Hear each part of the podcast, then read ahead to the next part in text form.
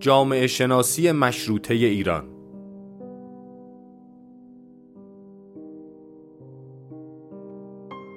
مدرس دکتر نیما شجاعی.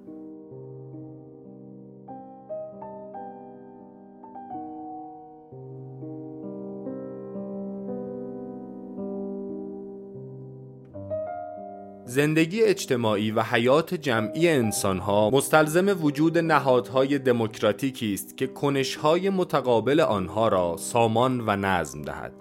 به عبارت دیگر شکوفایی زندگی بشری منوط به تکوین و توسعه این نهادهاست یعنی آموختن بهترین شیوه با هم زیستن نهادهای دموکراتیک از لحظه تولد تا زمان مرگ با زندگی ما عجینند. این دستاوردهای بشری قواعد رسمی و غیر رسمی موجود در حیات اجتماعی هند که کنشهای جمعی انسانها را ممکن کرده و سامان می دهند. باری به تعبیر بسیاری ما ایرانیان در بزنگاه های تاریخی گوناگون فرصت های گرانقدری را برای تکوین و توسعه این نهادها به دست آورده ایم منتها اکثرا باور دارند که به دلایل گوناگون این فرصتها دود شدند و به هوا رفتند به همین دلیل برای اشاره به وضعیت تحقق مدرنیته، مشروطه، دموکراسی، دولت و جامعه مدنی در ایران از مقالطه هایی همچون شبه مدرنیسم، مشروطه ایرانی، مردم سالاری، بیدولتی و غیره یاد می کنند که جملگی به نظر بنده ایدئولوژیک سازی اصل موضوع است. هدف از این درس گفتار ارائه چارچوبی برای اندیشیدن در موضوع مشروطه ایران از منظر جامعه شناسی تاریخی تحلیلی و حذر از ایدئولوژیک خانی موضوع است.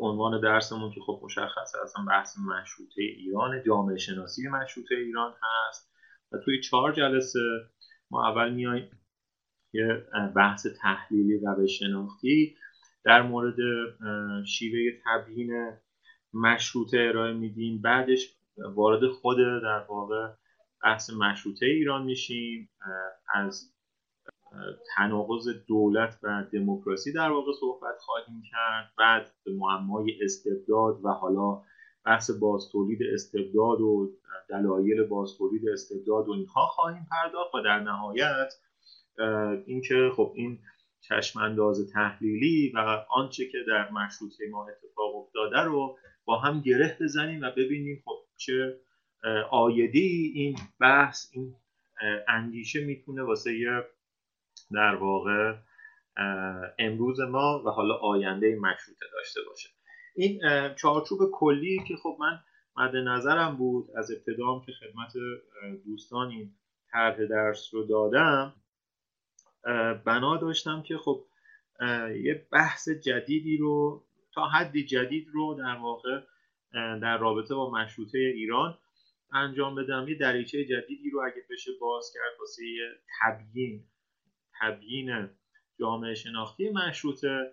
که حالا به مرور با هم پیش میریم و انشالله که در واقع بتونیم تو این امر حالا تا حدی به اون سرمنزل مقصود نزدیک بشیم. خب.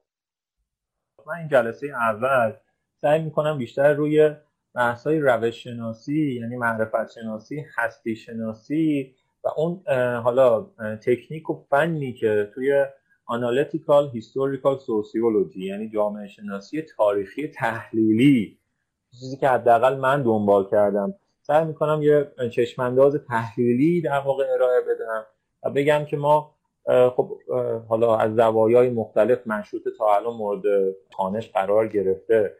عرض به خدمتتون نظریاتی در مورد مشروطه ارائه شده کلام روایت هایی در مورد مشروطه ارائه شده.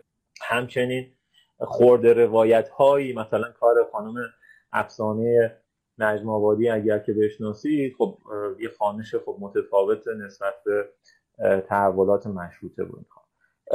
کاری که من هدفم هست اینجا تو این کلاس انجام بدم این که از منظر جامعه شناسی تاریخی تحلیلی. بنابراین این مبانی رو مهمه یه مقدار راجع به صحبت بکنیم که یه جلسه رو در مورد این صحبت خواهیم کرد. جلسه آینده میام روی بحث دولت و دموکراسی یعنی تناقض دولت و دموکراسی و عرض خدمتتون اتفاقات خود مشروطه در واقع دست می‌ذارم و تلاش می‌کنم توضیح بدم که چجوری اون اتفاقات باعث شد که این تناقضه به نوعی تشدید بشه و عملا تو مشروطه ما با یه مسیری روبرو بشیم که به قول میرزا عبدالرحیم طالبوف تبریزی یک گاو هزار شاخه رجاله در نهایت از اون ورش زاده شد و اینها. تو جلسه سوم به معمای استبداد خواهم پرداخت و باز بخش هایی از این تاریخ مشروطمون رو سعی می‌کنم که باز بکنم و بگم حالا چجوری اساسا اونجا شرایط مهیا شد به لحاظ جامعه شناختی که دوباره استبداد بازتولید بشه و اینها. و در نهایت توی جلسه چهارم یه جمعبندی و یه نتیجه گیری خواهم داشت و از این منظر بحث خواهم کرد که چگونه این چارچوب جامعه شناسی تاریخی تحلیلی می‌تونه یه دریچه ای رو برای ما باز بکنه تا ما نه تنها مشروطه بلکه دیگر به زنگاه های تاریخی می‌دونید ما به. توی بحث جامعه شناسی تاریخی تحلیل ها جلوتر میگم بهتون ما با مفهوم کریتیکال جانچرز سر و کار داریم با مفهوم به زنگاه تاریخی سر و کار داریم. این اصلا به لحاظ روش شناسی خیلی مهمه. خب این طرحی برای آینده یعنی جلسه چهارم یعنی که ما چجوری می‌تونیم بیایم حالا یک نورافکنی بندازیم روی بقیه این critical juncture هایی که در واقع توی تاریخ معاصر تجربه کردیم و این خب. بیای جلوتر مثلا چه می‌دونم مثلا کودتای 28 مرداد چه می‌دونم انقلاب سفید بیایم جلوتر. و کلا تو سنت جامعه شناسی تاریخی تحلیلی خیلی ها هستن که ببینید دوران های 200 ساله 300 ساله به قول خودشون در واقع دوران های طولانی مدت رو مورد بررسی قرار میدن. و خب این می‌تونه در واقع یک دریچه باشه واسه تبیین و فهم بقیه ادوار ما. ادوار که میگم توی جامعه شناسی تاریخی تحلیلی بهش میگن کریتیکال جانچرز به زنگاه تاریخی ترجمه آقای محمد فاضلی مثلا به زنگاه تاریخی ترجمه کرد این صحنه کلی که من مد نظرم بود طرحش هم همون موقع به دوستان توی آکادمی شمس دادم و خب مدیران مجموعه مؤسسه لطف داشتن نسبت به بنده این طرح رو پذیرفتم و قرار شد ما طرح درسی رو در خدمت شما بزرگواران باشیم. انشاءالله بریم جلو ببینیم که چی میشه و در واقع چی عدلش در میاد و نتیجهش به چه ترتیب خواهد بود حالا این این برنامه کلی منه. یعنی این یعنی برای چهار جلسه این طرح درس کلی منه. ولی این الان وحی منظر نیست. حالا دوستان می‌تونن توش در واقع حالا با توجه به نیاز خودشون نمی‌دونم با توجه به نمی‌دونم سوالاتی که دارن. همین ابتدا مسائل رو مطرح بکنم. می‌تونیم جهتمون که خب این منتها می‌تونیم در واقع حالا مواردی رو اشاره بکنیم که شفافتر بشه. نمی‌دونم مواردی رو هم ازش عبور بکنیم اگر دوستان می‌دونن. نمی‌دونم دوست دارم اول شما یه بازخورد در مورد این طرح کلام به من بدید.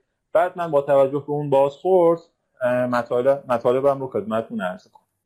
عرض کردم خدمتتون یه چشمانداز تحلیلی من تو این جلسه می‌خوام ارائه بدم. از اصلا ماهیت اصلا مسئله و بعدش هم می‌خوام به بحث روش شناسی این analytical historical sociology بپردازم یعنی جامعه شناسی تاریخی تحلیلی که اصلا حالا توضیح میدم.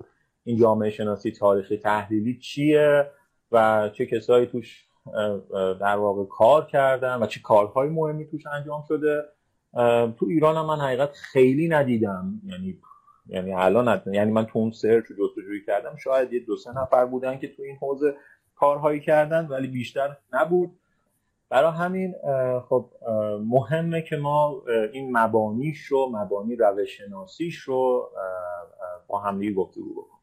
مونتا ابتدا به ساکن اصلا بگم مسئله چیست؟ مسئله کجاست؟ مثل هر طرح تحقیقی شما همتون تحصیل تکمیلی تشریف دارید پاینامه نوشتید کار کردید پژوهش هنر بالاخره بخش اصلی کارش هنر پژوهش طرح مسئله یا اون پرابلماتیک موضوع شاید بخش مهمی از کار و بخش مهمی از در واقع پژوهش باشه. برای همین من ابتدایی اصلا میگم که در واقع محل نزاع کجاست و بعد میام به اون چشمانداز تحلیلی می‌پردازم. ایران از دیرباز دچار مسئله استبداد بوده. این یه نکته که خب همگان در موردش اتفاق نظر دارند. شما ببینید از محمد علی همایون کاتوزیان که نقدهای جدی هم البته به برخی نظریاتش وارده تا عرض به خدمت شما حسین بشیریه تا نمی‌دونم فخردین عظیمی تا ادیبان ما تا منتقدین هنری ما. جملگی سر این موضوع اتفاق نظر دارند که ایران از گذشته یعنی از دیرباز دچار مسئله استبداد بوده است. منتها به طور مشخص این استبداد از زمانی خودش رو تبدیل به مسئله می‌کنه توی ایران که ما با موجهای به نوعی مدرنیزاسیون توی ایران روبرو میشیم.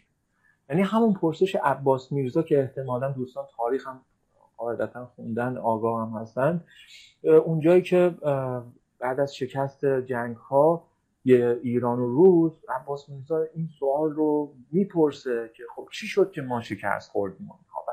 به نوعی از اونجا این نوسازی یا مادرنیزیشن توی در واقع ایران تبدیل به پرابلم میشه مسئله میشه. چی میشه که ایران شکست می‌خوره؟ چرا ما عقب مونده ایم این چیزهایی که خب می‌دونید خیلی هم راجبش حرف زدن و اینا. اینجاست که یکی از مسائل کلیدی تازه نشون داره یعنی تازه خودشون نشون میده. تازه آدما متوجه میشن که آقا این استبداد یا حالا اسامی دیگه ای که بهش دادن مثل نمی‌دونم خودکامگی خود آقای کاتوزیان مثلا عبا داره از اینکه بگه استبداد میگه خودکامگی و اینها که حالا من نمی‌خوام الان بهش ورود پیدا بکنم. این از اونجا به بعد آدم ها تازه نسبت به این یه دیدی پیدا می‌کنن که آقا شاید اینه که باعث میشه که ایران توسعه پیدا نکنه ایران رشد پیدا نکنه. بنابراین ما اونجاست که با معمای استبداد توی ایران روبرو میشیم.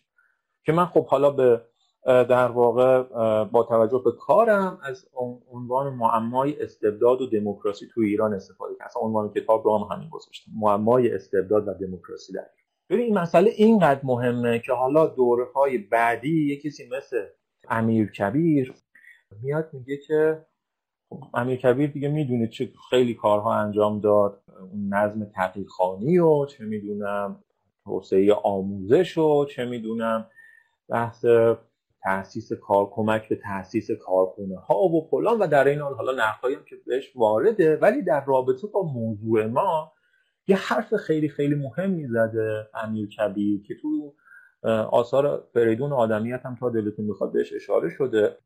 اینکه به یه میرزا یعقوب خانی از سفارت روسیه میاد میگه که آقا من می‌خواستم constitution بکنم توی ایران ولی روس‌های تو یعنی روس‌های میرزا یعقوب خانی که مترجم اون سفارته دیگه. خب روس‌های تو اجازه ندادن. من با این کار دارم. من با, با این در واقع فرضیه یه چیز کار دارم. امیر کبیر کار دارم. ببین اینجا اون معمای استبداده داره به یه شکل دیگه خودش نشون میده. میگه من هدفم constitution بود. منظورش هم از constitution دقیقا اون چیزی بود که چند چند چل سال بعد 50 سال بعد اتفاق افتاد. یعنی تو مشروط. یعنی دقیقا هدفش مشروطه بود. صرفا constitution یعنی چیزی که حکومت رو محدود قدرت رو محدود بکنه به یک معنا ولی خب تصورش بر اینه که این روزها هستن که اجازه نمیدن که این اتفاق بیفته. همین این چیزی که ما دائم ما داریمش. هنوزم به یه نحو دیگه ما داریمش. دائم ارجاع میدیم به خارج می‌دونید؟ و اینجاست که من باور دارم که جامعه شناسی تاریخی اگه ما به یه همچین حیثیتی قائل باشیم می‌تونه به ما کمک بکنه که ما از تفکر قالبی کلیشه‌ای بیایم بیرون و واقع بینانه مسائلمون رو تبیین بکنیم. اینجا به خود امیر کبیر هم میشه نقد وارد کرد حتی که قالبی به شکل قالبی ما جامعه شناسی تفکر قالبی داریم یعنی تک بودی یک بودی داره به قضیه رو در واقع ببین شاه ایران هم همینجور محمد شاه پهلوی هم اونم. همین همین دید رو داشت. می‌دونید حالا قیاس مع فارق منتها می‌خوام بهتون بگم این تفکر قالبی ریشه داره. توی ایران اصلا سابقه نه یک دههی بلکه چند صده ای داره. خب اینجا ما با یه پرابلم روبرو هستیم. اینکه چی میشه این استبداد؟ دائم داره به اشکال مختلف خودش رو باز تولید می‌کنه. یعنی باش میجنگن چه می‌دونم از در میندازنش بیرون از دیوار برمیگرده. نمی‌دونم جلوش یه گاردی می‌ذارن چه می‌دونم میاد میپره از رو گارده به یه شکل دیگه ای خودشون نشون میده. مسئله اینجا اینه ما با یه معمایی روبرو هستیم معمای استدلال منم نمیگم الان کل این معما رو تونستم مثلا تو این اثر تو این کتاب بهش پاسخ بدم و اینا عرض به خدمتون ولی سعی کردم یه دریچه ای واسش باز بکنم. این تو رساله دکتری و همچنین حالا کتابی که نوشته شده و الان یه بخشی از کار رو که اینجا می‌خوام خدمت شما ارائه بدم. عرض به خدمت شما قصه ای که وجود داره اینه. یه دریچه باز بشه واسه متفاوت دیدن به در واقع مسئله مشروطه توی ایران که شاید بشه اندیشید شاید بشه توی این قالب در واقع بدون لیبل زدن. مثلا ماشاءالله آجودانی توی کتابش مشروطه ایرانی. خب مشروطه ایرانی رو که به کار می‌بره داره یه جورایی تحقیر می‌کنه مشروطه ما رو دیگه. خب مشروطه خودش هم در این حال هست ولی میگه مشروطه ایرانی. یعنی مشروطه که ایرانیه یعنی مشروطه نیست. می‌دونی؟ یه لف یه ترکیب یه کالوکیشن تحقیر آمید تقریبا این چیزی که آقای ماشاءالله آزودانی میگه و اینا. خب جامعه شناسی اگر میگم حیث تاریخی از جامعه شناسی که نمیشه حیثیت تاریخیش رو گرفت. هر جامعه شناسی قاعدتا باید تاریخی باشه. ولی حالا ما این اشتباه مصطلح رو به کار می‌بریم میگیم می‌خوایم از منظر جامعه شناسی تاریخی و اونم از نوع تحلیلیش بیایم ببینیم که خب چی شد که در واقع مشروطه اتفاق افتاد و چی شد که بعد شکست خورد اینها. اگر که این کار رو انجام بدیم تو اون وقته به زعم من قالبی خوندن مشروطه نمیافتیم. یا اینکه بخوایم تحقیرش بکنیم سراپا یا اینکه نمی‌دونم بگیم که این مشروطه به هیچ جا نمی‌رسه. اونجوری که مثلا فرض بکن عبدالرحیم طالبوف تبریزی گفته بود البته واقعیت رو گفته بود ولی چی میشه که خودش هم در واقع نمیاد؟ می‌دونین چی میگم؟ نمیاد. دعوتش می‌کنن پاشه بیاد مجلس شورای ملی پا نمیشه بیاد. میگه آقا من نه من همینجوری که هستم راحتم. اون گاو در واقع هزار شاخه رجاله رو من پیش بینی می‌کنم که اتفاق میفته ایرانی که تا الان اسیر گاو دو شاخه استبداد بوده اگر منبت نتونه کاراشو انجام بده اسیر گاو هزار شاخه رجاله می‌شود و خلاصه عطای مجلس شورای ملی رو به لغاش میبخشه. چی میشه نمیان اینجا؟ اینجا برای من این مسئله مهمه. می‌دونید یعنی چی میشه که در واقع یه تعداد در واقع که می‌تونن توی مشروطه نقش آفرین باشند و می‌تونن مثل مثلا فرض بکن برای من تطبیق خیلی مهمه. مثل مثلا فرض بکن پدران قانون اساسی امریکا بیایند و یک قانون اساسی رو پایگذاری بکنند که عدلش خب یک مجلس شورای قوی یا اون چیزی من توی کتابم کار کردم یک دولت کیپبل با توانایی بالا بیاد در کار که همزمان هم دولت مقتدر باشه هم دموکراتیزاسیون توش اتفاق بیفته نمیشه. این این پرسش برای من مهم بوده. این این پرسش یه پرسشیه که به نظر من میگم از منظر جامعه شناسی میشه بهش ورود پیدا کرد. و با لنز جامعه شناسی اومد و نه تنها مشروطه بلکه دیگر بزنگاه های تاریخی ایران رو مثلا من یکیشو الان گفتم دیگه مثلا دوره امیر کبیر دوران ناصری و اینها اون دوره رو هم مورد بازخانی قرار داد. اینجا عرض به خدمت شما این پرابلم منه. یعنی طرح بحث من اینه مسئله من الان اینه. تبیین جامعه شناختی در واقع این تداوم استبداد یا حالا چیزی من بهش میگم معمای استبداد و دموکراسی در این تبیین جامعه شناختی این معما برای من اهمیت داره. منتها با چه لنزی می‌خوایم بریم این معما رو سعی بکنیم حدود و سقورش رو بشناسیم مختصاتش رو بشناسیم؟ اونها که در ادامه می‌خوام راجع به این قضیه صحبت قبل از اینکه من بیام این بحث چیز رو بگم در واقع به لحاظ روش شناسی و به لحاظ معرفت شناسی و هستی شناسی و حالا فن بیام بگم که چجوری ما می‌تونیم از منظر جامعه شناسی تاریخی تحلیلی به این پرسش احتمالا پاسخی بدیم. یکی دو تا نکته رو صرفا خدمتتون عرض ببینید من اینجا عامدانه مفهوم institution و political institutions رو آوردم نهادهای سیاسی. برای چی؟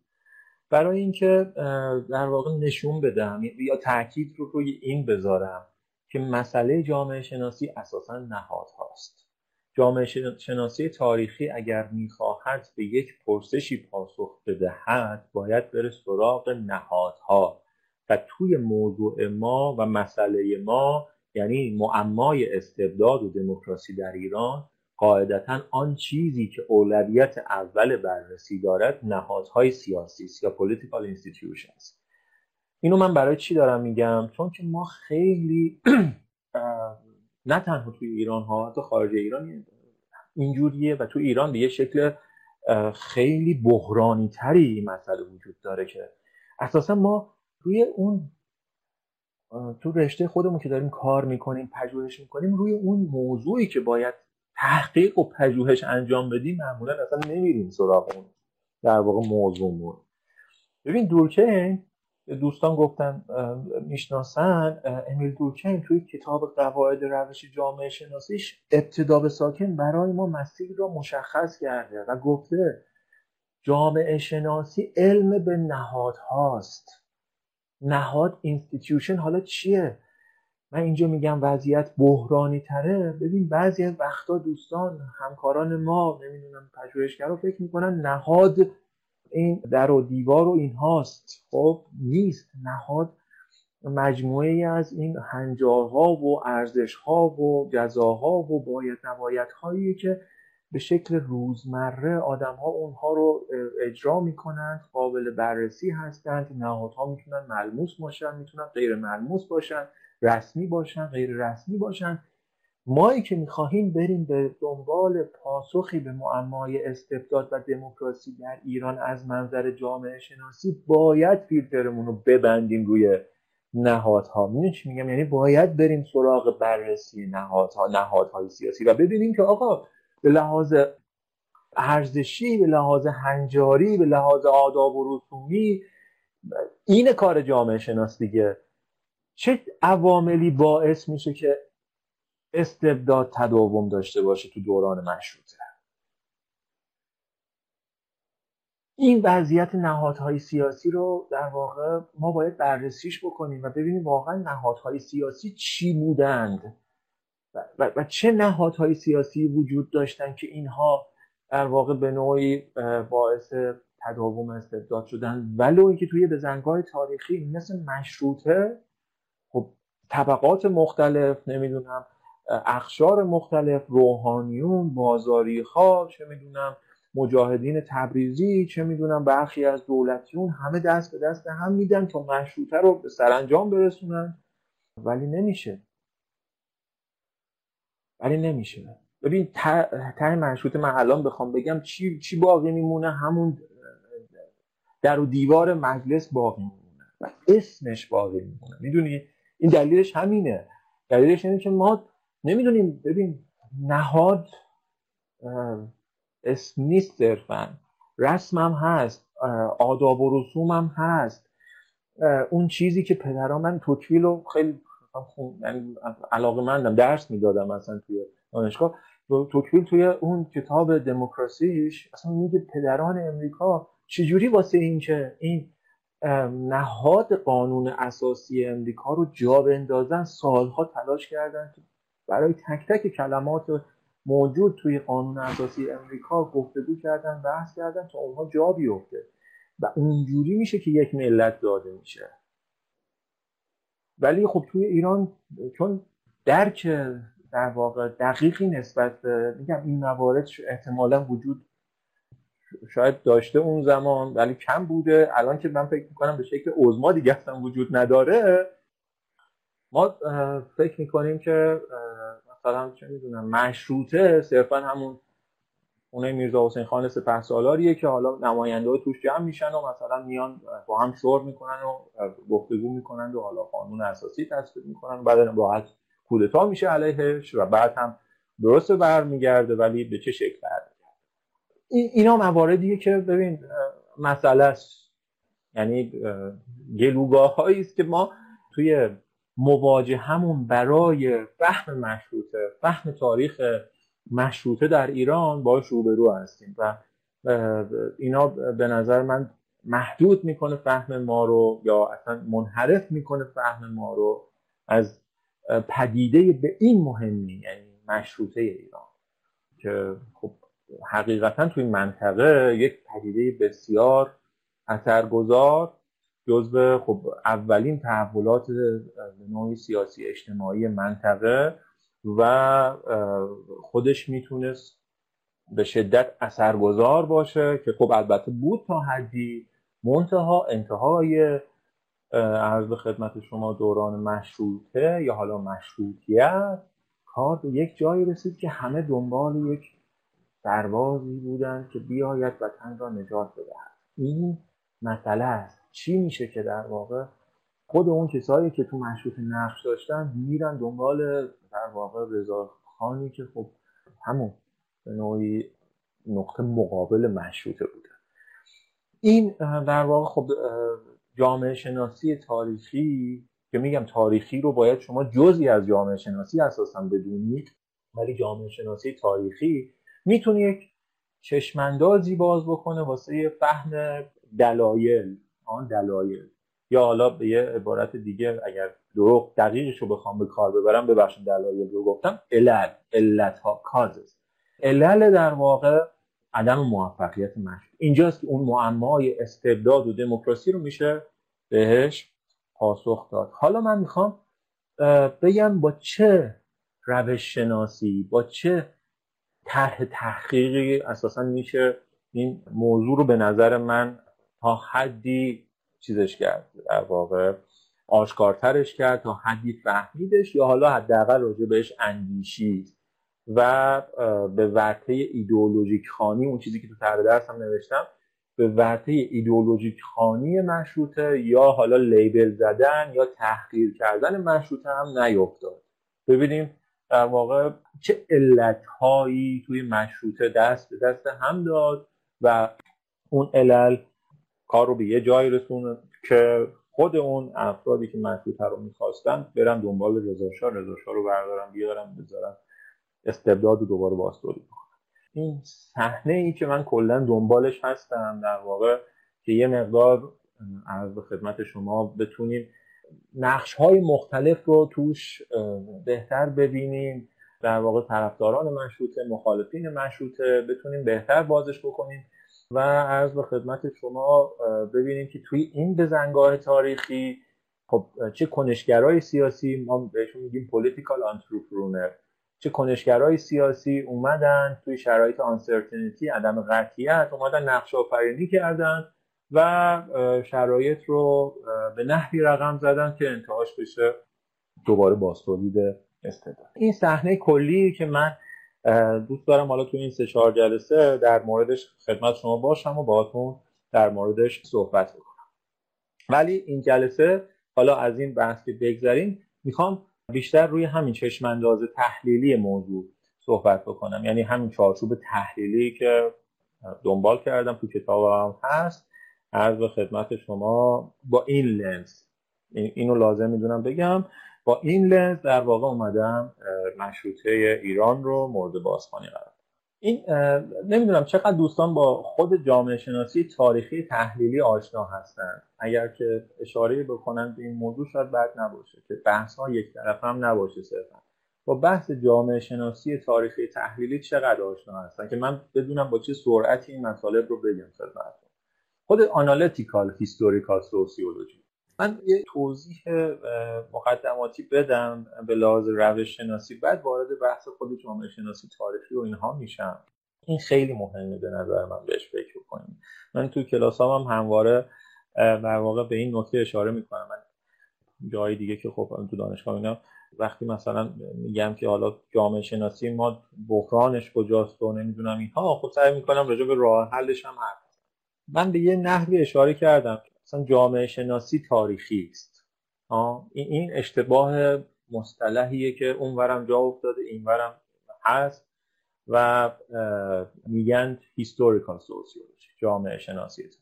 ما باید بدونیم که سنت کلاسیک جامعه شناسی یعنی از کارل مارکس و مارکس وبر و امیل دورکیم و اینها گرفته تا خیلی های دیگه اینا اساسا کارشون تاریخی بوده. و حالا خیلی هم که سنت همچنان دارن کار می‌کنن هست. بنابراین جامعه شناسی با تاریخ عجیب یعنی کاری که من اینجوری بذاریم ببینم کاری که یک جامعه شناس انجام میده اگر که تاریخی نباشه اصلا پژوهش نیست. کارش کار پژوهشی نیست کارش کار جامعه شناسی نیست. ما تو کلاسامون صحبت می‌کنیم همیشه با دوستان میگیم که جامعه شناسی جهان توش بحران وجود داره. جامعه شناسی ایران این بحران مضاعف میشه.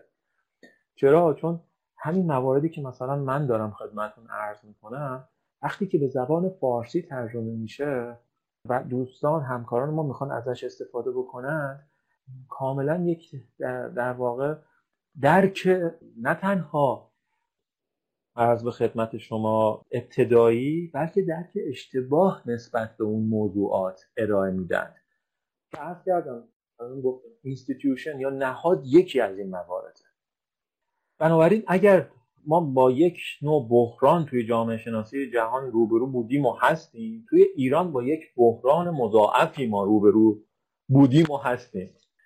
اونجا اصلا خیلی ها گفتم همین عرضی که من داشتم اصلا history رو نمیشه از جامعه شناسی منفک کرد.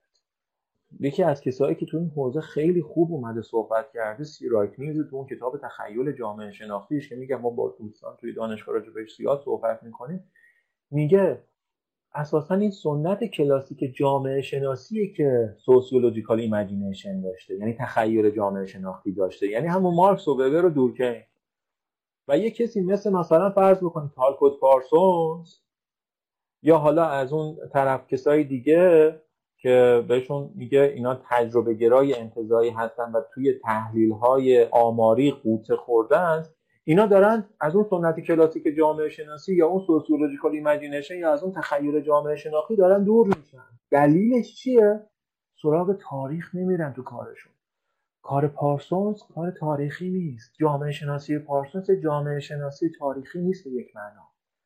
یا لازارسفلد اون کسی که سیرایت میلز نقد بهش می‌کنه میگه تو افتادی تو دام همین صرفا تحلیل های آماری و اینها این کارش تاریخی نیست. این صرفا روابط منطقی بین اعداد رو سعی می‌کنه تبیین بکنه. یعنی هم آمار و اطلاعات. یا همین چیزی که الان مثلا فرض بکنید توی هم دنیا هم میگم تو ایران به یه شکل خیلی کاریکاتوریش. افراد میرن پژوهش علوم اجتماعی انجام میدن و اسمشو می‌ذارن جامعه شناسی نمی‌دونم سرمایه اجتماعی مثلا. چه می‌دونم اسمشو می‌ذارن جامعه شناسی ارزش ها و نگرش های ایرانیان و هیچ رنگ و بویی اون طرحهای تحقیقی از ارزش ها و نگرش ها و فرهنگ ایرانیان و هیچ رنگ و بویی توش نیست. بحران جهانی جامعه شناسی که میگم کسی مثل سیرایت میلز داره پاسخی سعی می‌کنه بهش بده توی اون کتاب تخیل جامعه شناختی با ارجاع به تاریخ و دوم تطبیق توی ایران یه شکل کاریکاتوری پیدا می‌کنه و تشدید میشه. و می‌خوام بگم که اینجا جهل میشه جهل مضاعف. نه تنها ما نمی‌تونیم مفاهیممون رو دقیق تعریف کنیم کاری که پارسونز انجام می‌داد بلکه با اشتباه استفاده کردن از مفاهیم و ترجمه اشتباه و تعریف نظری و عملیاتی اشتباه از مفهومی مثل institution اصلا راه به خطا می‌بریم. برای همین ما فکر می‌کنیم که آقا این در و تخته و اینها این می‌تونه نهاد بشه. نیست این نهاد. ببین من این که دارم میگم من یک در واقع کاری انجام داده بودم فرستاده بودم تو همین حوزه ها یه داور میگه آقا مگه مثلا نمی‌دونم آزادی مثلا نهاده. خب معلومه نهاده.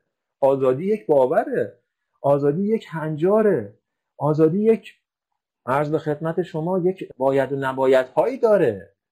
اینه که مسئله است که آزادی نمی‌تونه تو روح قانون اساسی رخنه بکنه تو روح قانون اساسی ساری و جاری بشه. قانون اساسی مشروطه رو دارم عرض می‌کنم. ساری و جاری بشه. وقتی که ما درک ابتدایی و در تخته و اینها نسبت به مفهوم آزادی و امثال خم داشته باشیم همین میشه که مشروطه ما هم به راحتی می‌تونه به یخما بره و دود بشه و به هوا بره. بنابراین این یه نکته که ببین جامعه شناسی اساسا تاریخیه. اصلا من نمیگم سیرایت میلز داره میگه. میگه اگر که می‌خواهید کار جامعه شناختی انجام بدید باید برید سراغ تاریخ. خودش هم تو بحث نخبه های قدرت امریکا اینها اومده اساسا رفته تاریخی دیده که آره آمریکایی ها مثلا تحت سیطره سه تا گروه هن سه تا گروه نخبه این سرمایه دارها و هم یعنی مدیران کارخونه ها و چه می‌دونم صنعت و فلان و اینها و نظامیان و سیاسیون. یعنی تاریخی رفته این رو تعیین کرده تو کتاب نخبه های قدرتش. تاریخی. اصلا مثال هم آورده تو این سوسیولوژی تو کتاب سیس... چیز همین تخیل جامعه شناختیش. از اون منم میگه تطبیق یعنی مقایسه. کاری که خب دائم وبر می‌کنه چه می‌دونم دورکن می‌کنه مارس هم انجام این سنت کلاسیک جامعه شناسی اگر اونجا نیست اینجا به شکل در واقع عظماتر نیست به شکل بدتری نیست. کاریکاتوری از اون اشتباه اینجا هست. برای همینه من اینم سر کلاس میگم. میگم این تا طرح سرمایه اجتماعی یا اینها انجام میدیم تو ایران بدون اینکه اصلا کاری راجع به سرمایه اجتماعی تو ایران کرده باشیم. و حالا بحث حالا این بحث های ما هم که بماند. دیگه معمای استبداد و دموکراسی که دیگه به شکل خیلی بدتری اصلا امکان فهمیدنش وجود نداره این چیزی بود که من می‌خواستم در مقدمه در مورد یعنی با توجه به صحبتهایی که شما فرمودید می‌خواستم مقدماتی بگم که در واقع بحث تاریخی حقیقتا جدا از بحث جامعه شناسی نیست. منتها ما این غلط مصطلح رو به کار می‌بریم اشتباه مصطلح رو تا بگیم که حالا کارمون در واقع تو این حوزه هستش و برامون تاریخ اهمیت داره. من جلوتر عرض می‌کنم. حالا انواع جامعه شناسی تاریخی و اینها. منتها اینا رو همین صرفا یه مرور سریع انجام بدم. از زمانی که علوم اجتماعی شکل گرفته همه پژوهشگرا برای شناخت بهتر جهان اجتماعی از این روش های تطبیقی و تاریخی استفاده کردم که اصلا عرض کردم خدمتتون چند نفرشون رو. تو, تو, تو تنها تو جامعه شناسی نیست تو اقتصاد آدام اسمیت و تو سیاست الکسی دو توکفیل و چه می‌دونم کارل مارکس و ماکس وبر و برینگتون مور و چارلز و تدا اسکوچپول همشون تو همین حوزه در واقع کار کردن. این سه نفر آخر رو ببینید اینا همشون توی همین سنت تطبیقی تاریخی برینتون مورد باید کتابش رو احتمالا شنیدید اسمش رو. اون ریشه های اجتماعی دیکتاتوری دموکراسی. چارلز تیلی مثلا کسی که راجع به خود دموکراسی و دموکراتیزاسیون و اینها کار کرده و در واقع کتاب نوشته و تدا اسکاچپور استاد دانشگاه هاروارد اون کتاب مهم انقلاب‌های دولت‌ها و انقلاب‌های اجتماعی رو نوشته. نکته اینجا اینه الان هم این روش یعنی همین روی کردی که من میگم روی کرد تحلیلی که من دارم میگم این جامعه شناسی تاریخی همین همین همین میگم اصطلاح غلط مصطلحی که به کار می‌بریم این, این توی خود در واقع نظام دانش اجتماعی جهان و می‌دونید نظام دانش اجتماعی جهان 50 60 درصدش الان تو آمریکاست یعنی آمریکاست که به نوعی داره پیش می‌بره بحث جامعه شناسی علوم اجتماعی و این بحث نظام دانش اجتماعی رو. خیلی از آثاری که انجمن جامعه شناسی آمریکا یعنی 50 60 درصد ببین آثاری که تو دنیا داره تولید میشه تو حوزه جامعه شناسی آمریکاست دیگه. به عنوان بهترین کتاب انتخاب شدن توسط اون انجمن از این روی کرده تحقیق تاریخی استفاده کردن این بین 1986 تا 2010 که این نخورد. بنابراین می‌خوام بهتون بگم ببین چقدر مهمه یعنی بحث تر احتمالا ایمانوئل والرشتاین رو می‌شناسید. که کسایی که اصلا در واقع کتاب های مهمش رو نظام جهان یا نظام جهانیش رو اساسا با همین روی کرد می نویسه چرا این روی کرد مهمه؟ چون که این روی کرد این, این, این بینش و روش این, این دوتا از هم جدا نیست اینجا. من جفتشو میگم روی کرد. این روی کرد به تحلیل مسائل پیچیده ما کمک می‌کنه. مسائل پیچیده ای که مثل همین معماهایی که داریم عرض می‌کنیم در مورد دولت دموکراسی چه می‌دونم در مورد دولت رفاه و چیزهایی که حالا دورتر خدمتتون عرض خواهم کرد. بنابراین اینا همش نشون میده که چقدر مهم ما به بحث تاریخ تو جامعه شناسی توجه بکنیم. اصلا جامعه شناسی دوستان عزیز بدون تاریخ مرده است. من همینقدر سریع بگم جامعه شناسی بدون تاریخ جامعه شناسی ایستاست که همین نتیجهش این میشه که ببین الان این همه طرح و پژوهش و اینها داره انجام میشه راجع به سرمایه اجتماعی. دوستان ما هم هستن ولی هیچ کاری راجع به سرمایه اجتماعی اون طرحها نمی‌تونن انجام بدن. مسئله اینه. چی میشه که اینها هیچ کار یعنی نمی‌تونن اصلا ببین به لایه اولیه مسئله سرمایه اجتماعی توی ایران ورود پیدا بکنن. چه برسه به لایه های پنهانش.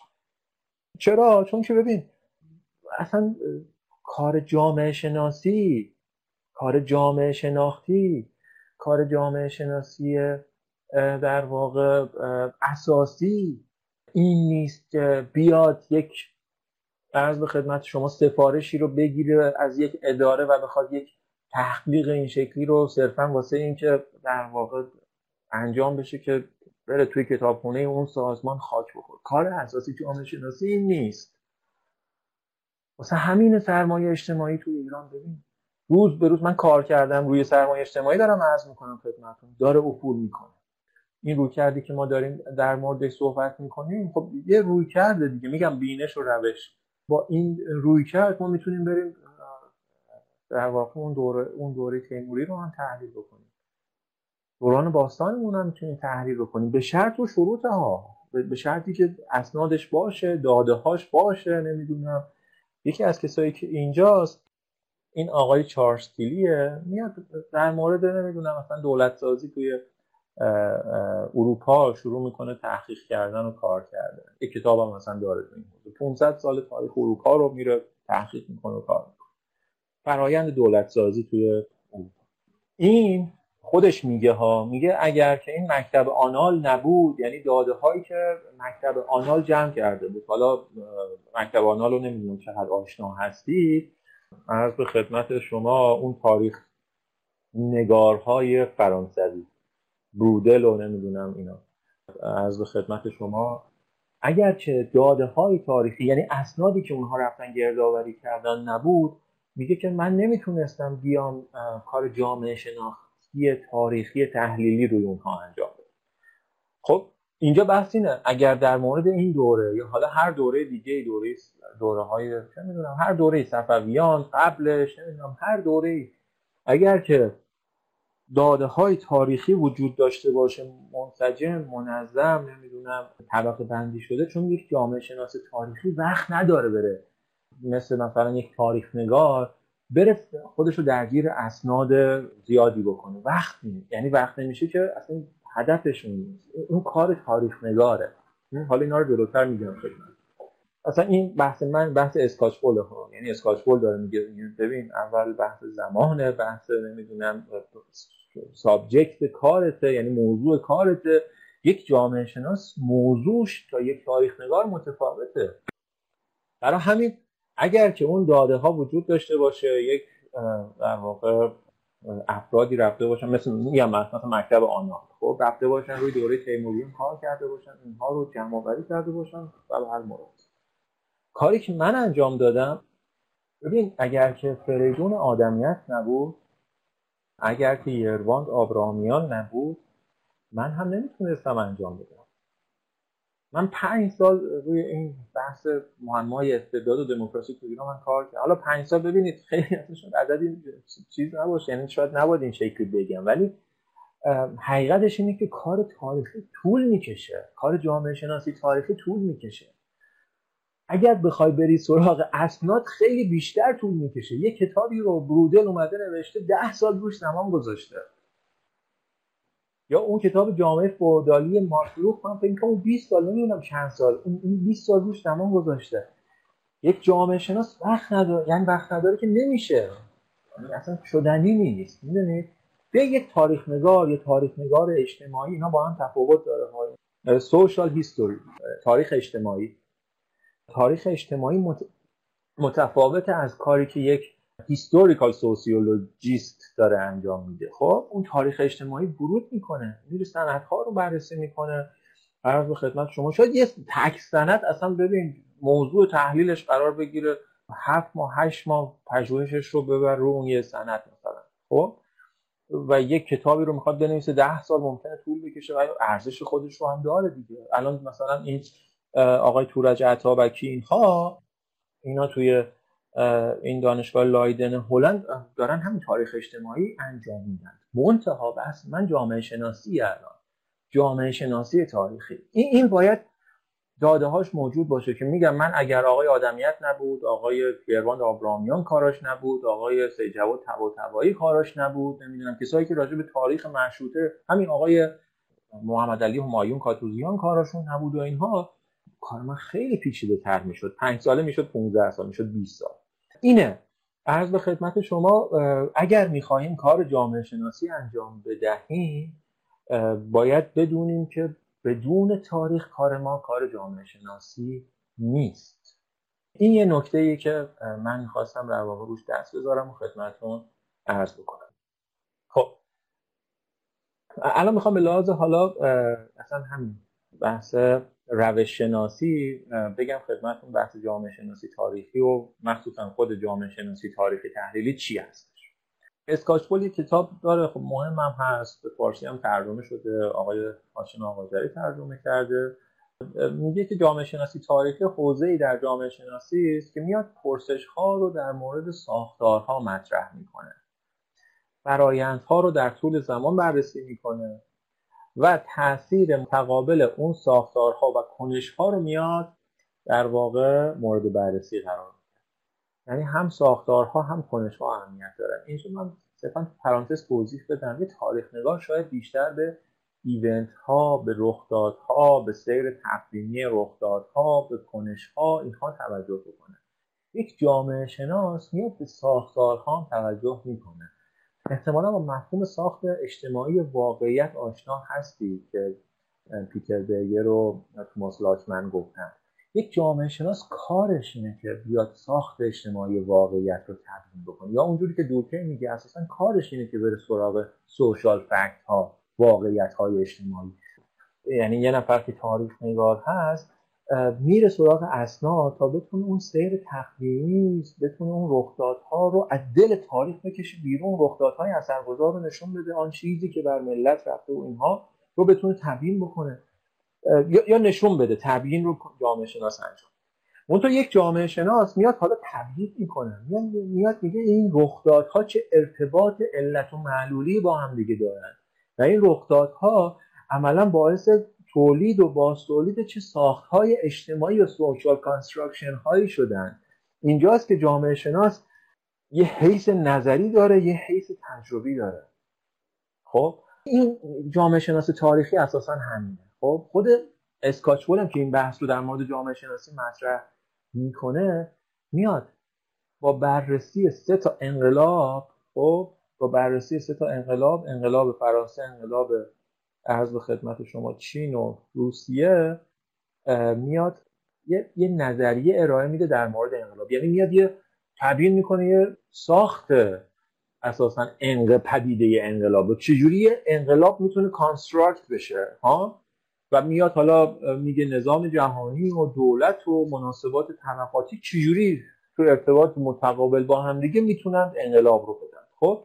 اینجا داره یه ساخت مف... یعنی داره یه مفهومی رو به ما ارائه میده که ما صرفا با کار یک تاریخ نگار نمی‌تونیم به اون مفهوم برسیم.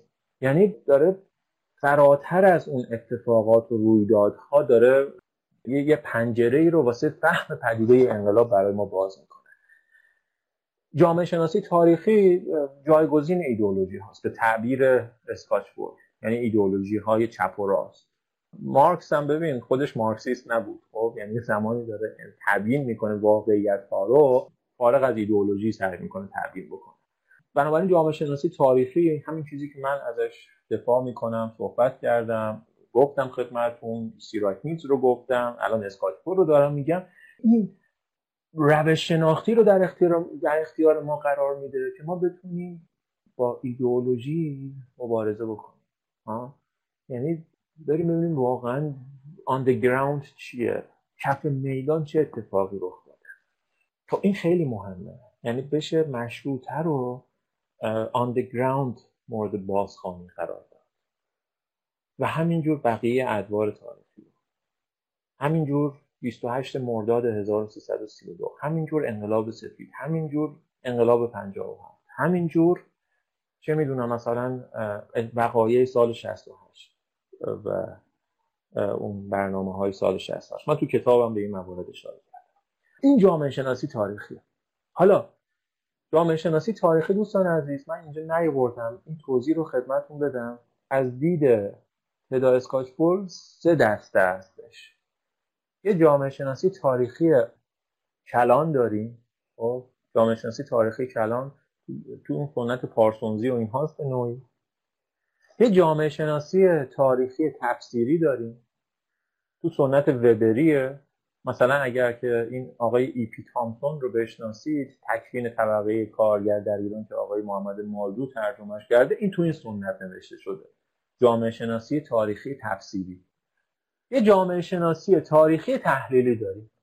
analytical historical sociology من اینجا می‌خوام یعنی اینجا بحث ماست. محل بحث ما اینجاست. برای من این روی کرد مهمه. روی کرد شامل بینش و روش.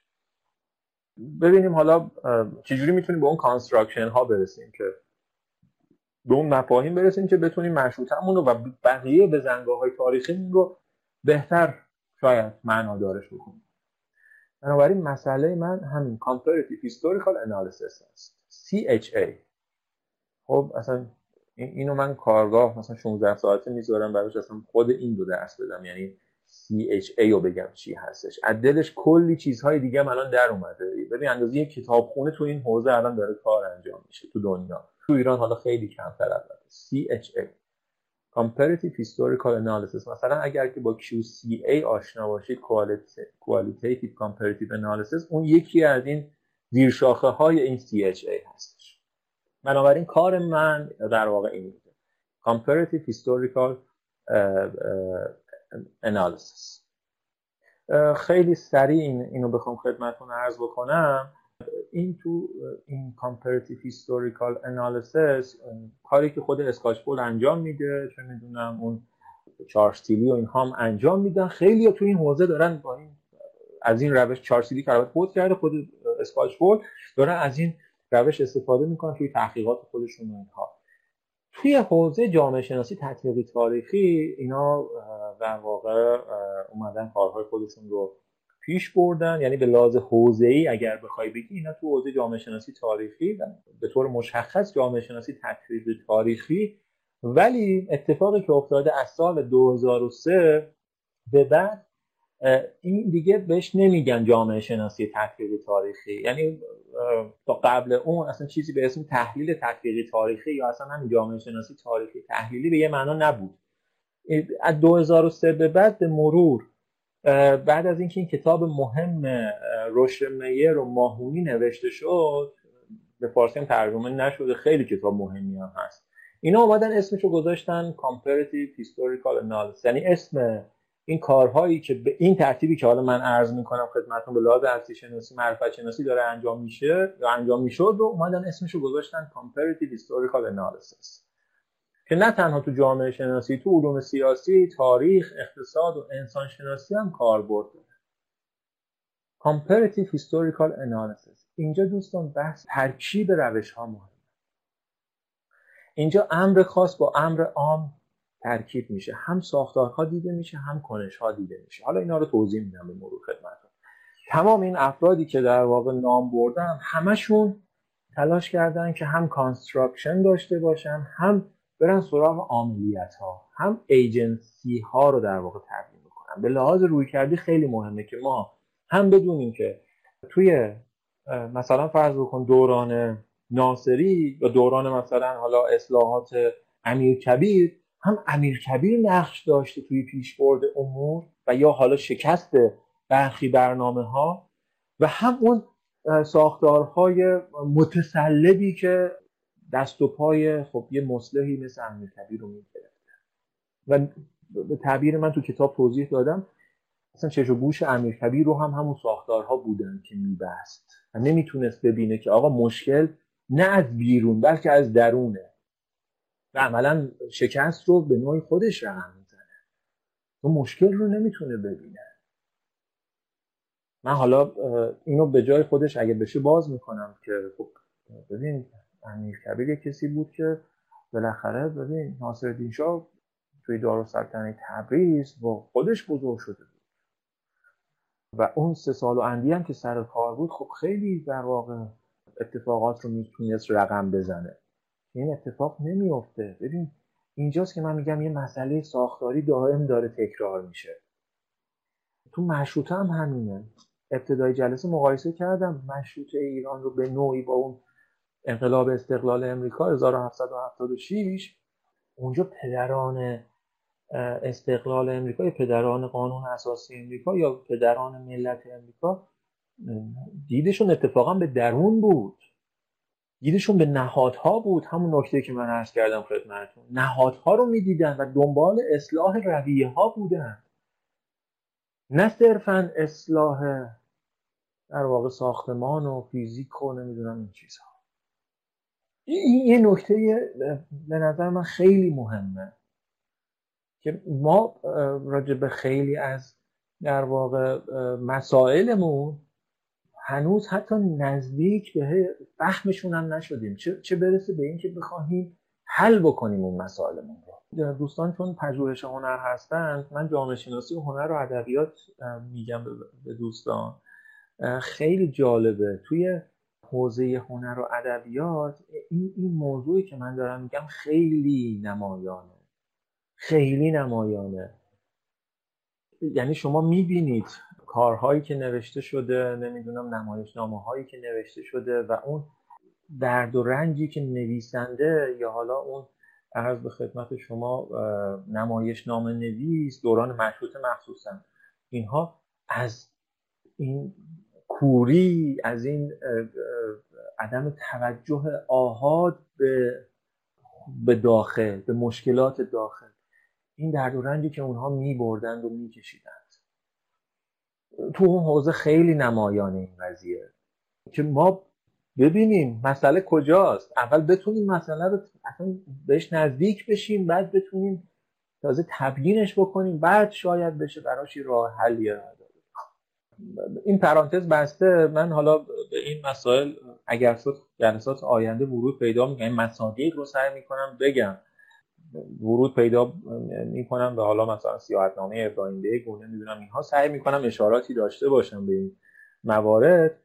عرض به خدمت شما پس من برگردم به بحث روش شناسی ببین این تحلیل تحقیقی تاریخی یا همین CHA چیزی که تو هم حوزه جامعه شناسی تاریخی تحلیلی داره انجام میشه.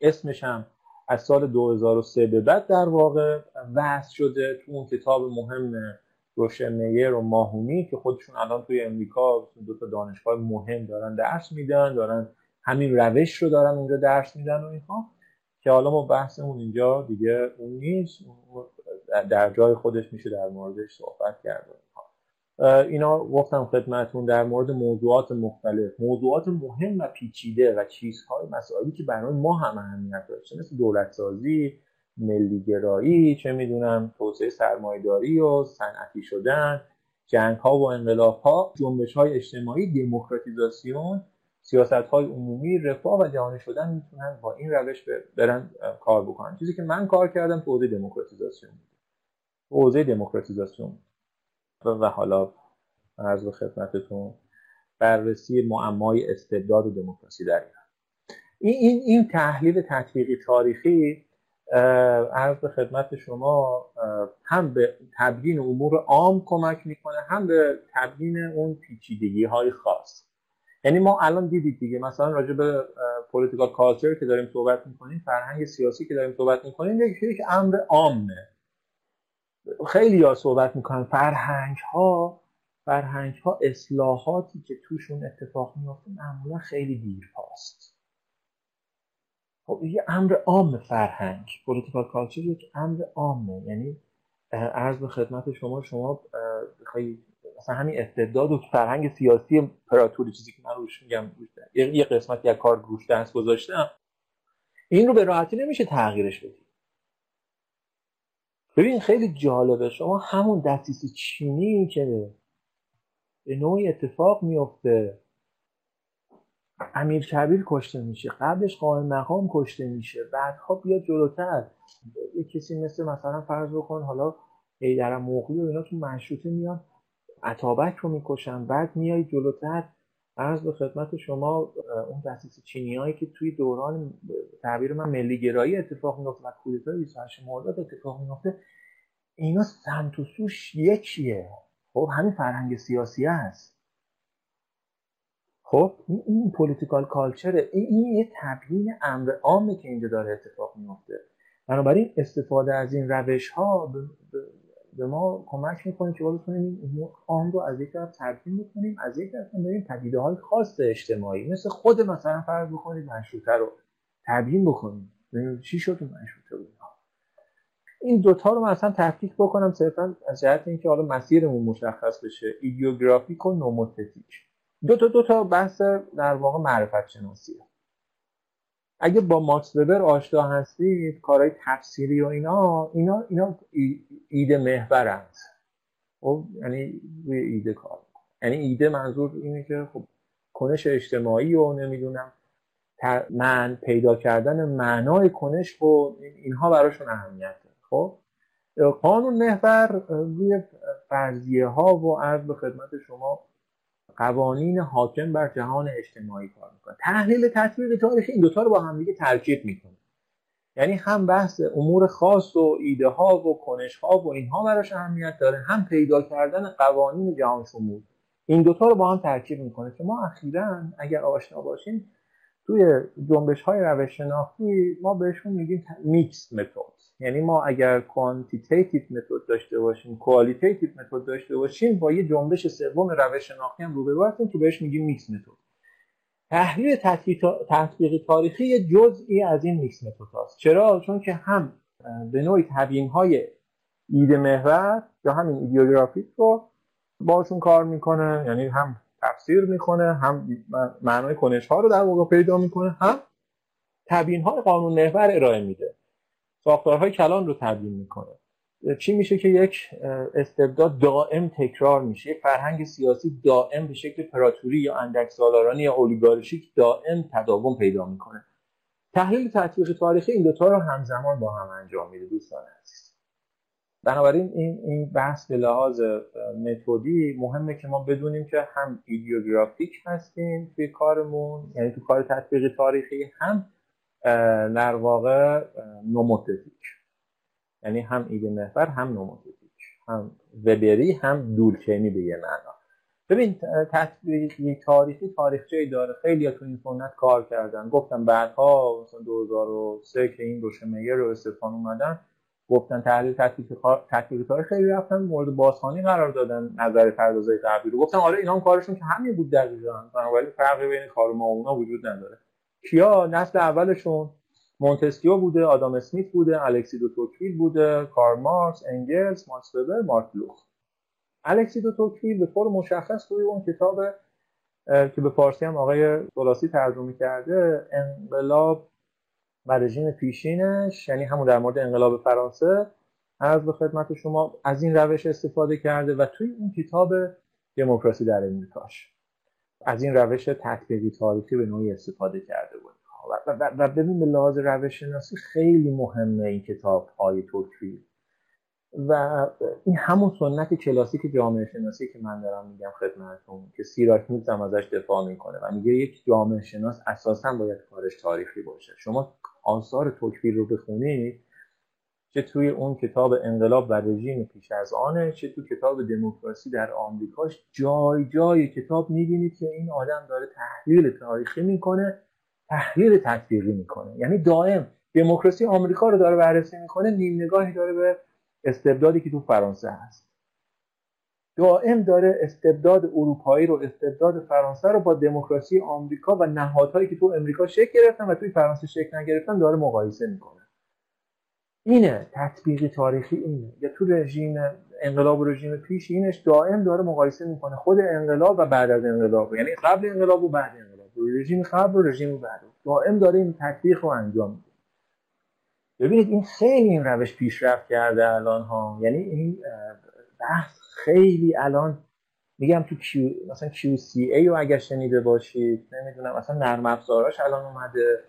خیلی الان پیشرفت کرده. منطق فازی اگر که شنیده باشید الان خیلی ها اومدن دارن به شکل فازی این تطبیق تاریخی رو انجام میدن. خود ببین الان خیلی از این سازمان های بین المللی مثل چه می‌دونم مثلا این بانک جهانی و این Human Development Report یعنی اون جایی که مال یو دیگه این گزارش سرمایه انسانی رو می‌نویسن اینها از این روش استفاده می‌کنن. ولی ببین مبانیش کجا بسته شده؟ مبانیش رو کیا گفتن؟ آلکسی دو توکویل یکیشه مارکس و انگلز مارکس و انگلز حالا مثل توکویل نه اینکه بخوان از امر خاص و اینها شروع بکنن داده ها اونا یه نظریه کلانی داشتن منتها مبتنی بر اون نظریه کلان دائم اومدن مقایسه کردن در واقع حالا مارکس شیوه های تولید مختلف رو عرض به خدمت شما. انگلز توی کتاب ریشه های خانواده و مالکیت خصوصی و دولت اومده اثر سرمایداری و توسعه سرمایداری رو ساختار خانواده و مقایسه جاهای مختلف با همدیگه مناطق مختلف اومده کار تطبیقی تاریخی انجام داده. اینا هم کارشون تطبیقی تاریخی بوده. ماکس وبر من خیلی سریع ازش عبور بکنم چون زمان کمه. ماکس وبر توی اون کتاب مهمش این انتها ملاحظه بفرمایید. این اخلاق پروتستانی رو سرمایه‌داری دائم داره ادیان مختلف رو با هم دیگه مقایسه می‌کنه.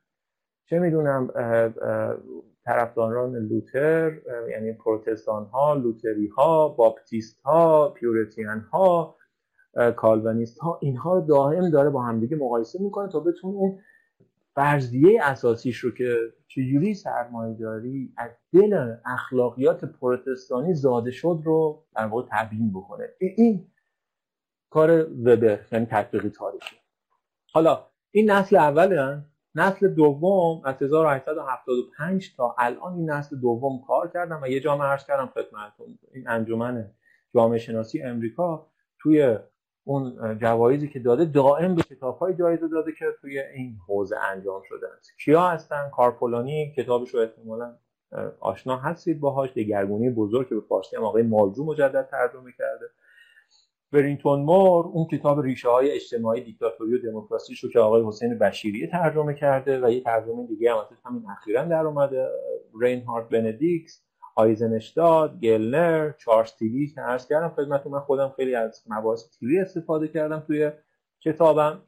پری اندرسون مانکلمان اسکاچ پول و جان هال و آخر ایمانوئل والرش. اینا کسایی هستن که توی این حوزه تطبیقی تاریخی کلی کار کردند و حقیقتا هم خب این کار یعنی تطبیقی تاریخی کار تاریخی اساسا کار سخت. و برای همینم کارهای اینا همش موندگاره مثلا همین کتاب پولانی دگرگونی بزرگ هم تو حوزه جامعه شناسی هم تو حوزه اقتصاد یه اثر تعیین کننده است. یعنی کسایی که می‌خوان نقد توتالیتاریسم رو انجام بدن به نوعی تبیین اقتصادی از توتالیتاریسم راه بدن رجوع می‌کنن به این کتاب. میگن چجوری؟ یعنی پولانی تو اون کتابش میگه که چجوری در واقع اقتصاد اجتماعی رفت به سمت یه اقتصاد بازار و این اقتصاد بازار باعث چیز شد. باعث ظهور فاشیسم شد. یا یه نوعی از توتالیتاریسم شد. خیلی کار مهمیه و تاریخا اینو نشون میده. چجوری اون؟ از به خدمت شما جامعه بازار بود که توتالیتاریسم به وجود آورد. اینا یه مسائلی که تو تحلیل تطبیقی تاریخی بسیار مهمه. یعنی تبیین توتالیتاریسم تبیین دموکراسی تبیین تداوم استبداد و حالا کاری که من سعی کردم بکنم تبیین معمای استبداد و دموکراسی در ایران. من از اینا عبور می‌کنم از این افراد. فقط به این برینتون مور اشاره می‌کنم چون این این هم خیلی کتاب مهمیه. به طور مشخص روی این بحث دموکراسی کار کرده. نمی‌دونم چقدر آشنایید با کار برینتون مور خیلی کارش ارزشمنده توی این کتاب ریشه های اجتماعی دیکتاتوری و دموکراسی. خیلی کار یعنی کار کلاسیک یک کار ارزشمند. و می‌دونید این آقای برینتون مور استاد تدا اسکاچپول و چارستیلی هم بوده یعنی استاد رساله دکتری اون دوتا بوده. و اونا خیلی از این کتاب و این فرد در واقع الهام گرفتن که کارهای تطبیقی تاریخی خودشون رو انجام بدن. اینا همشون توی همون سنت analytical historical sociology هستن دیگه. این اینا. یعنی برینگتون مور و چارلز تیلی و عرض خدمت شما تدا اسکاچپول ها و حالا جلوتر اون روشه مایر ماهونی. خیلی های دیگه توی آمریکای جنوبی که الان دارن کار می‌کنن تو برزیل و اینها دارن کار می‌کنن این اونها هم تو همین سنت خیلی هم جالبه. یعنی یه کارهای خیلی خیلی خوبی انجام دادن. با کیس های خیلی خیلی زیاد.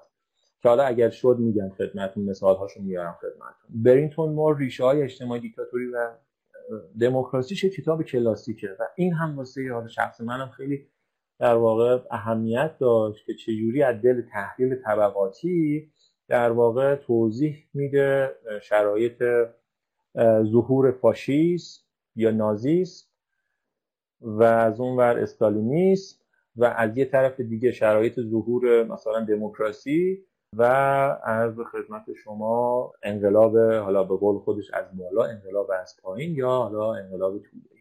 سه نوع انقلاب رو با, با تحلیل طبقاتی خیلی, خیلی خوب در واقع تبیین می‌کنه. انقلاب دموکراتیک انقلاب فاشیستی یا حالا توتالیتریستی و نمی‌دونم همون از بالا. و در نهایت اون انقلاب طولانی این هم تطبیقی تاریخی. یعنی دائم از دل مقایسه های چه می‌دونم مثلا آمریکا و انگلیس و فرانسه از یک طرف ژاپن و روسیه از یک طرف دیگه و در عین حال مقایسه با هند و چند تا نمونه دیگه دائم از دل اونها این فرضیت این فرضیش رو اثبات کرده یعنی میاد توضیح میده که آقا کدوم طبقات از دل همکاریشون با هم دیگه و حذف یک سری از طبقات دیگه امکان انقلاب از بالا رو مهیا می‌کنند یا امکان انقلاب از پایین یا دموکراتیک رو مهیا می‌کنند. و خب انقلاب می‌دونید دیگه انقلاب شکوهمند انگلیس و انقلاب کبیر فرانسه و حالا انقلاب استقلال امریکا رو مثال هایی می‌زنه که خب اینا انقلاب از پایین بودن و تونستند با اطلاف های طبقاتی که انجام دادند و حذف برخی از طبقات عرض به خدمت شما یک کشور دموکراتیک بشن. یک کشوری بشن که پارلمان توش قدرتمند باشه. نه که حالا تو کتاب تو کتابش خیلی خیلی مفصل این بحثا رو کرده و از این جهت ببین یه کار تطبیقی تاریخی محشره. یعنی من حقیقتا همونجور که خودش در مورد حالا انقلاب شکوهمند و فلان اینو داره صحبت می‌کنه تحلیلش هم یه تحلیل عمیق در واقع پیچیده است. گفتم چارسیلی هم شاگرد همین آقای برینتون مور بوده اسکات پول هم شاگرد برینتون مور بوده اینها هم در واقع توی کاراشون از همین روی کرده تحقیق تاریخی استفاده کردن و آخرین نفری هم که حالا توی اون لیست از نسل دوم بود ایمانوئل والرشتاینه که این هم توی آثارش از خدمت شما از این روی استفاده کرد اگر اجازه بفرمایید من صرفا این بحث روش شناسیش رو عرض کنم. بعد دیگه بحث های معرفت شناسی و نمی‌دونم بحث های هستی شناسیش اینا رو می‌ذاریم واسه انشالله هفته آینده. من اینها رو هفته آینده ابتدای جلسه عرض خواهم کرد. بعد میرم سر عرض به خدمت شما تناقض دولت و دموکراسی. مفهوم کانفیگوریشنال نمی‌دونم چقدر آشنا هستید باش یا نه پیکربندی ترجمه شده. روی کرد تحلیل تطبیقی تاریخی چیزی که من عرض کردم من روی کرد یعنی هم بینش هم روش یک روی کرده پیکربندی شده کلانه. یعنی نه صرفا یک عامل بلکه مجموعه ای از عوامل هستند که یک پدیده رو موجب میشند اگر ما داریم میگیم معمای استبداد و دموکراسی در ایران باید بدونیم که صرفا روزها نیستند که باعث میشند مسیر اصلاحات امیر کبیر شکست بخوره. ببین توی بحث ما معمولا این شکلی مثلا ازش تحت عنوان تئوری توته. خیلی هم صحبت احمد اشرف صحبت کرده خود یوان آبرامیان صحبت کرده ولی از زبان علمیش در واقع همین همین تکبردی دیدن قضیه است تک عاملی تبیین کردن قضیه است و به یه عبارت دیگه دیترمینیست دیترمینیستی گرایانه تحلیل کردن قضیه ما اگر بخواهیم اینگونه تبیین نکنیم مثلا تداوم استبداد توی ایران رو در زمان حبیب کبیر یا حالا بعد اون ناگزیر که هیچ چیزی یعنی واقع بینانه اینه که بریم یک روی کرده کانفیگوریشنال داشته باشیم پیکر بندی شده داشته باشیم. چیزی که تو جامعه شناسی تاریخ تحلیلی وجود داره تو تحلیل تطبیقی تاریخی به شکل در واقع اولا وجود داره. یعنی تحلیل تطبیق تاریخی یک رویکرد پیکربندی شده کلان داره. تحلیل علی تو اینها وجود داره. علت و معلول ها در میاد. معلول اینجا از دید ما استبداد تداوم استبداد یا حالا شکست دموکراسی یا حالا هر چی تو مشروطه و عرض خدمت شما علت حالا چیه؟ باید داری مجموعه علت رو پیدا بکنیم. این این ویژگی در واقع بارز این روشه تحلیل علی در واقع. این روش فرایندها process ها رو در طول زمان بررسی می‌کنه.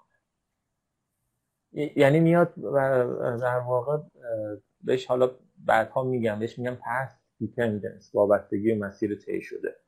مسیری که طی میشه تا حالا این وضعیت ادامه پیدا بکنه. یعنی طول زمان اهمیت داره. فرایندهایی که دست به دست هم میدن که در واقع استبداد تداوم داشته باشه. ما بهش میگیم black box تو جامعه شناسی تاریخ تحلیلی بهش میگیم black box این فرایندها همشون این تو black box هستن جعبه سیاه هستن. و وظیفه یک جامعه شناس اینه که در جامعه شناس تاریخ تحلیلی که در این جعبه سیاه رو باز بکنه تمام اون پروسس ها رو بتونه پیدا بکنه. اینجاست یک پیکربندی از عواملی که باعث تداوم استبداد میشن ارائه میده. اینجا دائم ما مقایسه می‌کنیم. این چهارمین نکته. دائم مقایسه می‌کنیم. دائم با هم دیگه مقایسه می‌کنیم. مشروطه مشروطه رو با مثلا دوران ناصری. دوران ناصری رو با مثلا چه می‌دونم اون جنبش تنباکو. جنبش تنباکو رو با چیز؟ با کودتای رضا این مقایسه ها اینقدر صورت می‌گیره تا ما بتونیم اون در واقع فرضیه‌مون رو یا حالا بسازیم که میشه نظریه یا اینکه آزمونش بکنیم. که حالا من جلوتر میگم کار اسکاچبول ساختن فرضیه است. کار یه کسی مثل عرض به خدمت شما اسملسر و اینها اینا آزمون فرضیه است. آزمون نظر است که حالا اینا بعدها گفته میشه اینا پرسش های پاسخ در پی پاسخ پرسش های بزرگند و, و این نکته آخر رو هم لطفا دقت بفرمایید که خب این این روش یعنی همین روش تحلیل تاریخی که توی همون جامعه شناسی تاریخی تحلیلی هستش این از جامعه شناسی تاریخی مرسوم متفاوته. چرا؟ چون با فرضیه ها سر و کار داره چه می‌دونم عرض خدمت شما علت ها مهم همین توضیحاتی که من بالا نوشتم. و از نهادگرایی تاریخی هم متفاوته. اینا رو فقط گوشه ذهنتون داشته باشید که آقا جامعه شناسی تاریخی تحلیلی یا حالا تحلیل تطبیق تاریخی از چیزی که تحت عنوان جامعه شناسی تاریخی انجام میشه ممکنه مثلا توی رشته های تاریخ و این هم درس داده بشه جامعه شناسی تاریخی متفاوته. تفاوتاش هم همین نکاتی که من اینجا دارم میگم و هفته آینده خدمتتون باز خواهم گفت. و از نهادگرایی تاریخی هم متفاوته. نهادگرایی تاریخی اون تحلیل نظاممندی که من عرض کردم خدمتتون رو نداره. اینکه بیاد ناصری رو مثلا فرض بکنید با مشروطه مشروطه رو با کودتای رضا شاه کودتای رضا شاه رو با کودتای 28 مرداد بیاد دائم اینها رو با هم دیگه مقایسه بکنه و ببینه چه چی چیزی دائم اون تو تکرار شده که استبداد رو داده. نهادگرای تاریخی اینو نداره. این این نظم رو نداره. این نظم تحلیلی تبیینی رو نداره.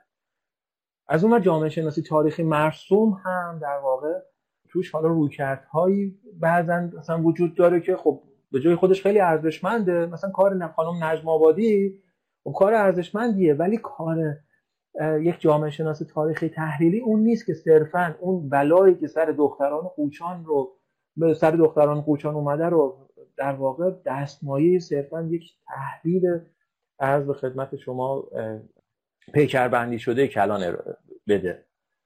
می‌دونید حالا کتاب خانم نجم آبادی رو نمی‌دونم خوندید یا نه. بخونید. خیلی کتاب ارزشمندیه.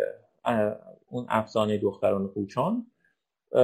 خیلی کتاب ارزشمندیه. ولی خب اون تو حوزه در واقع جامعه شناسی تاریخی فوکویی به یک نوعی. به یه عبارتی اون, اون شکلی نوشته شده. یعنی یک مسئله خاص در واقع دستمایه تحقیق قرار گرفته. برای یک کسی که می‌خواد کار جامعه شناسی تاریخی تحلیلی یا حالا همین تحلیل تطبیق تاریخی انجام بده ارتباط بین ساختارهای کلان و این بلاهایی که سر افراد میاد یا سر دختران و قوچان مثلا میاد این ارتباط خیلی تعیین کننده است. در واقع نکته ای که ما با حتما تو جامعه شناسی تاریخی تحلیل بهش توجه بکنیم. یعنی بتونیم ارتباط بین ساختارهای در واقع با تولید و باز تولید شده رو با کنش هایی که افراد دارن انجام میدن یا داره بهشون تحمیل میشه رو بتونیم دائم توی تبیینمون توی روایتمون اصلا یکی از کارهایی که ما تو جامعه شناسی تاریخی تحلیلی یا همین سی انجام میدیم روایت سازیه توی روایتی که داریم می‌سازیم دائم این ارتباط بین ساختار و عملیات رو دائم بتونیم داشته باشیم. توی جامعه شناسی تاریخی مرسوم لزوما اینجوری نیست. لزوما این, این شاکله ها در واقع با اون کنش ها عرض به خدمت شما همزمان تحلیل نمیشن این اینا نکاتیه که ما حتما باید توی analytical historical sociology و CHA Comparative Historical Analysis حتما بهش توجه من هم توی کتابم توی همین معمای استبداد و دموکراسی در ایران در واقع سعی کردم نمی‌دونم چه حد موفق ولی سعی کردم که هم ساختارها یاد بکنم هم به کنشها اشاره بکنم. هم کنش های فردی مثل امیر کبیر رو ببینم هم ساختارهای در واقع تداوم بخش اون فرهنگ سیاسی پراتوری یا فرهنگ سیاسی به تعبیر حالا کسی مثل رضا قلی نخبه کش و از اون ور تلاش های کسی مثل میرزا حسین خان سپه سالار رو سعی کنم ببینم و از اون ور دوباره باز تولید استبداد. از اون ور بحث مهم میرزا تالبوف تبریزی و از اون ور دوباره عرض به خدمت شما استبدادی که خیلی از روشنفکرای درون مجلس ما دنبالش بودن. و همچنین بیایم جلوتر. بیایم جلوتر عرض به خدمت شما توی دوران ملیگرایی و دوران عرض خدمت شما حتی جمهوری اسلامی. منتها چیزی که تو این کلاس من دارم تاکید روی دوران مشروطه است. من برمیگردم هفته آینده. اون مباحث روش شناسیم رو کامل خواهم کرد. یعنی اونها رو کامل خدمتون خواهم گفت. و بعد میام به بحث تناقض دولت و دموکراسی در دوران مشروطه اشاره خواهم کرد. بنابراین این تصویر کلی که من توی این جلسات سعی می‌کنم خدمت شما ارائه بدم ابتدای کلاس هفته آینده به این موضوع خواهم پرداخت یعنی روش شناسی رو خدمتون کامل خواهم گفت. بعد اون انشاءالله به خود حالا مصادیق این بحث و معمای استبداد و دموکراسی در ایران. در دوران مشروطه در واقع اشاره خواهم